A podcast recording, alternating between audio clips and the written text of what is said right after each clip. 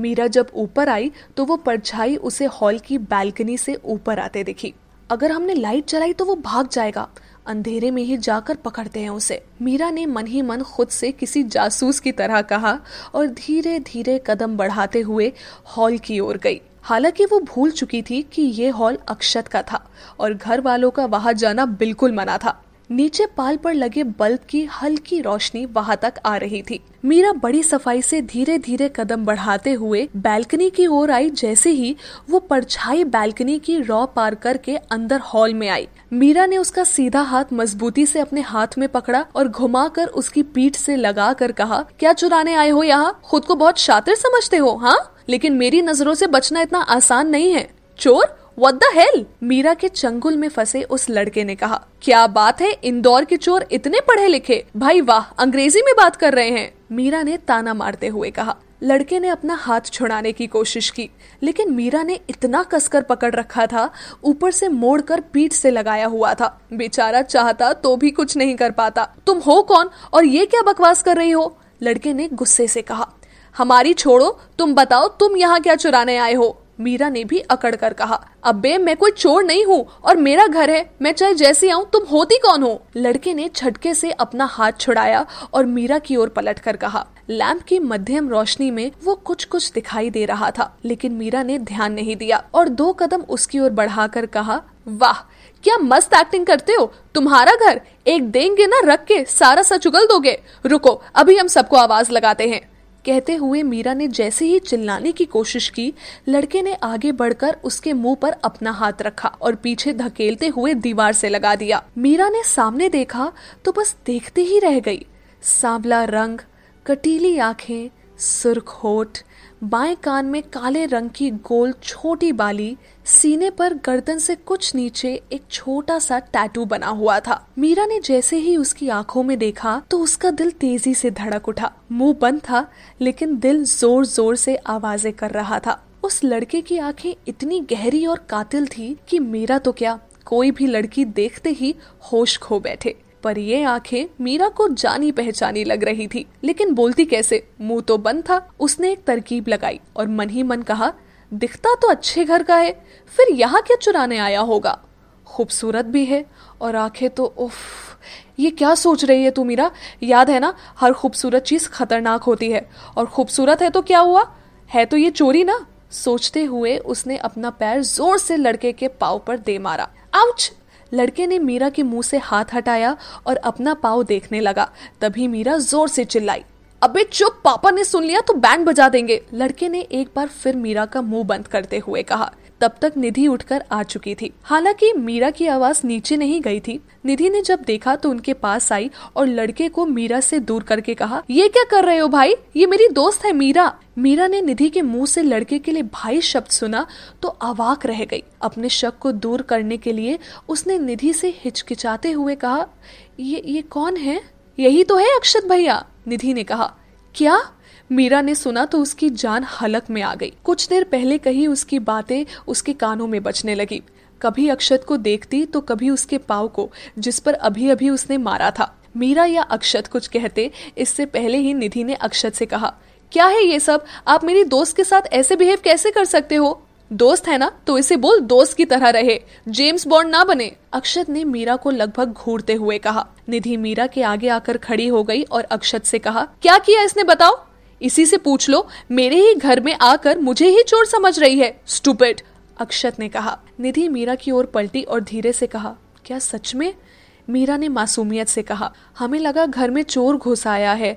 तो हमने मतलब इस तरह दीवार चढ़कर बैल्कनी से अंदर कौन आता है? अक्षत ने निधि को पकड़कर साइड किया और मीरा को उंगली दिखाते हुए कहा, मेरा है। मैं दरवाजे से आऊँ, चाहे बैल्कनी से आऊँ। दीवार चढ़कर आऊँ या खिड़की कूद कर तुम्हें उससे क्या? मैं बता रहा हूँ, निधि, अगर तुम नहीं आती ना तो ये मेरा खून ही कर देती।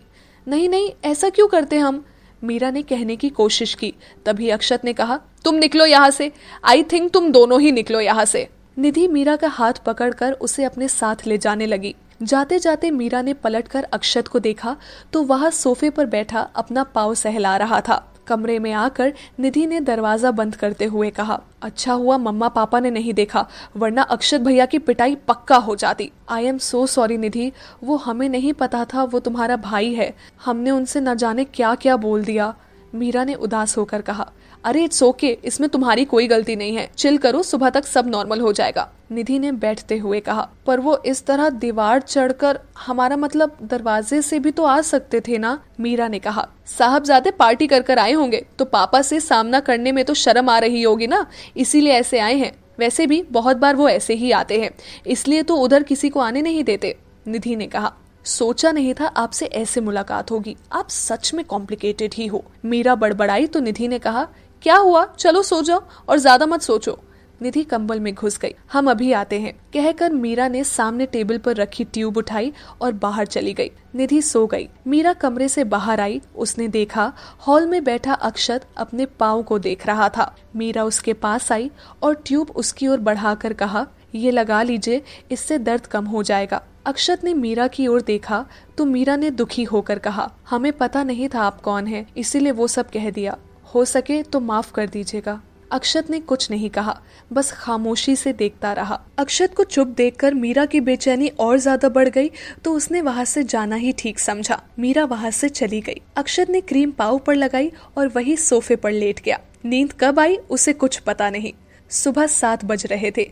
मीरा नहाकर तैयार हो चुकी थी। जैसे ही वो कमरे से बाहर निकली, उसकी नज़र हॉल में सोए हुए अक्षत पर गई। ना चाहते हुए भी मीरा के कदम उस ओर बढ़ गए। मीरा आकर उसके पास खड़ी हो गई। सोते हुए अक्षत बिल्कुल मासूम बच्चे की तरह लग रहा था। मीरा ने उसे देखते हुए मन ही मन खुद से कहा, सोते हुए कितने अच्छे लगते हैं आप। ना कोई गुस्सा, ना कोई खींच। सूरज की किरणें सीधा अक्षत के चेहरे पर आ रही थी और उसे परेशान कर रही थी। मीरा बैल्कनी के पास आई और उसने पर्दा आगे बढ़ा दिया, जिसने सूरज की किरणों को अंदर आने से रोक लिया। मीरा वहाँ से नीचे चली आई। पूजा घर के सामने आकर उसने हाथ जोड़े और कहने लगी, हे शिव भगवान, अब हमसे कोई गलती ना हो। यहाँ सब लोग बहुत अच्छे हैं। हम अनजाने में भी कभी उनका दिल ना दुखाए।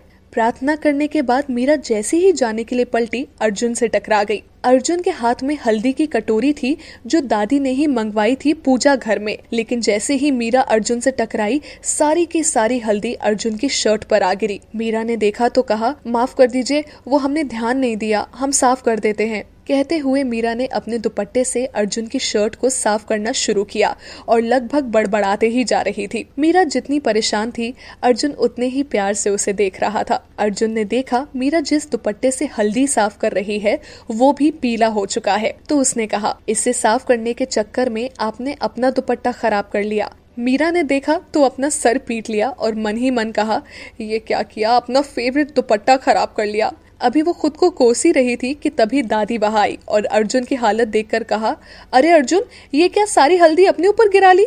जी दादी, वो हमारी वजह से गिर गई। आई एम सॉरी मीरा ने उदास होकर कहा, अरे बेटा, उदास मत हो। ये तो अच्छा शगुन है। हल्दी का गिरना मतलब घर में कुछ अच्छा काम होने वाला है। क्या पता अर्जुन की शादी ही हो जाए? दादी ने हँसते हुए कहा, क्या दादी, आप भी? अर्जुन ने शर्माते हुए कहा, सही कह रही हैं दादी। शादी की उम्र तो हो ही चुकी है तुम्हारी। दूर से राधा ने आते हुए कहा, मैं शर्ट चेंज करके आता हूँ, कहकर अर्जुन वहाँ से चला गया।